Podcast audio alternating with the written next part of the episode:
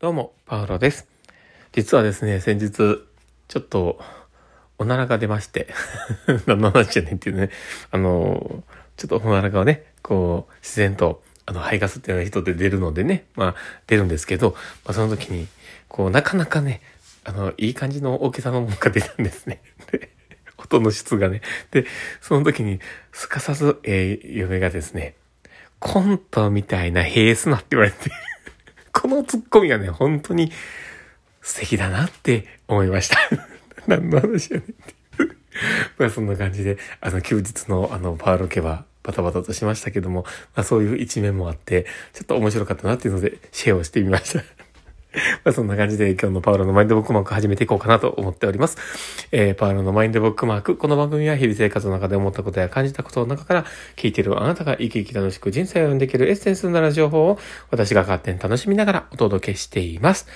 はい。ということで、えー、今日も収録を始めております。皆さんどうお過ごしでしょうか？えー、今日はですね、まあ、どんな話をしようかなっていうところなんですけど、今日はですね、その、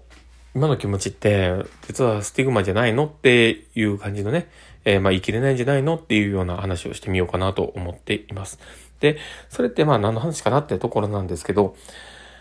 あのまあ、最近、まあ僕もね、あの訪問でよく回らせていただきながら、その考えることではあるんですけど、まあ、自分の息子に対してもね、思う部分でもあるんですね。で、自分の息子とか、あの、まあ、何度かね、お話をしている中で、あの、自閉スペクトラムという診断をね、受けているっていうことは言っているんですけど、ただまあ、その、えー、次男のね、その子が、えー、何か、例えばトイレに行ってズボンを履けないとか、なんか、例えば、あの、い、えー、集団登校に間に合わないとか、うん、あと、なんか、あの、一つ、もう自分がこう思ったら、それを変えられるのがすごく受け入れられなくて、わーわーわめき散らしちゃうとか、まあ、いろんなことがあったりはするんですけど、その時に、なんかこう気持ちとしては、まあ僕はなるべくそう思わないようにはしてるんだけども、また言ってもどうせとか、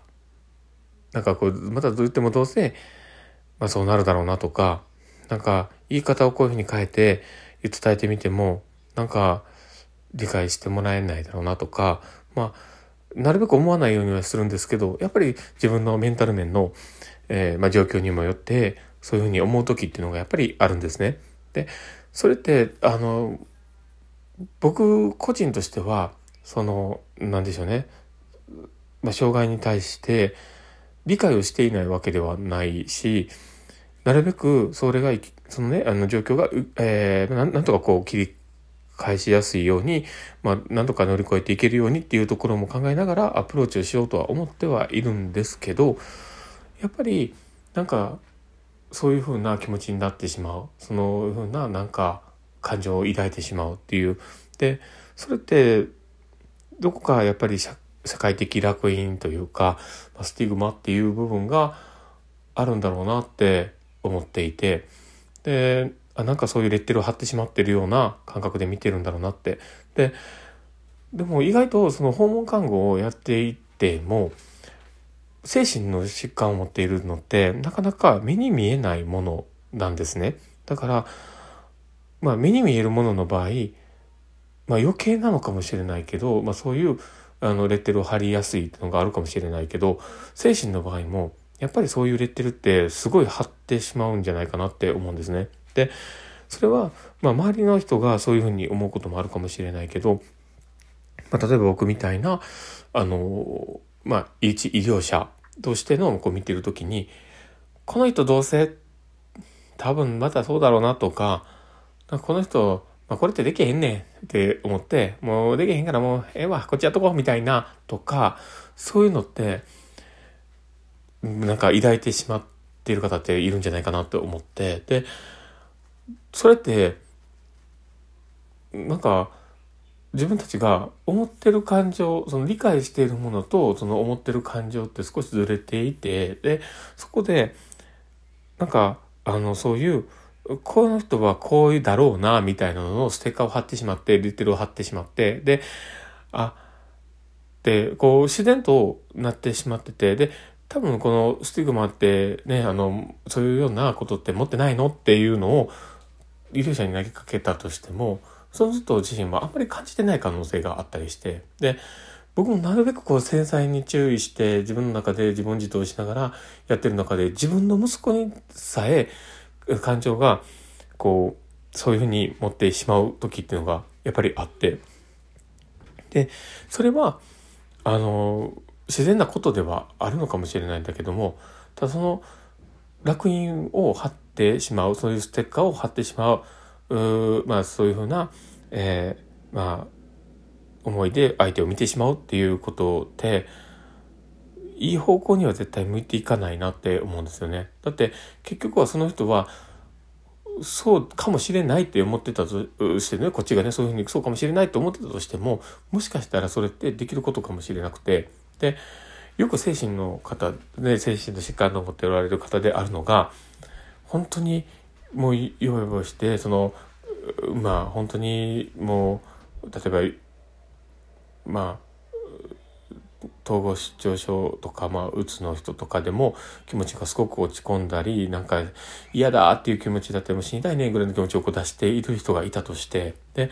ただでもその人ってじゃあそんな気持ちだからご飯最食食べてないのとかご飯の用意とかしてないのかなとか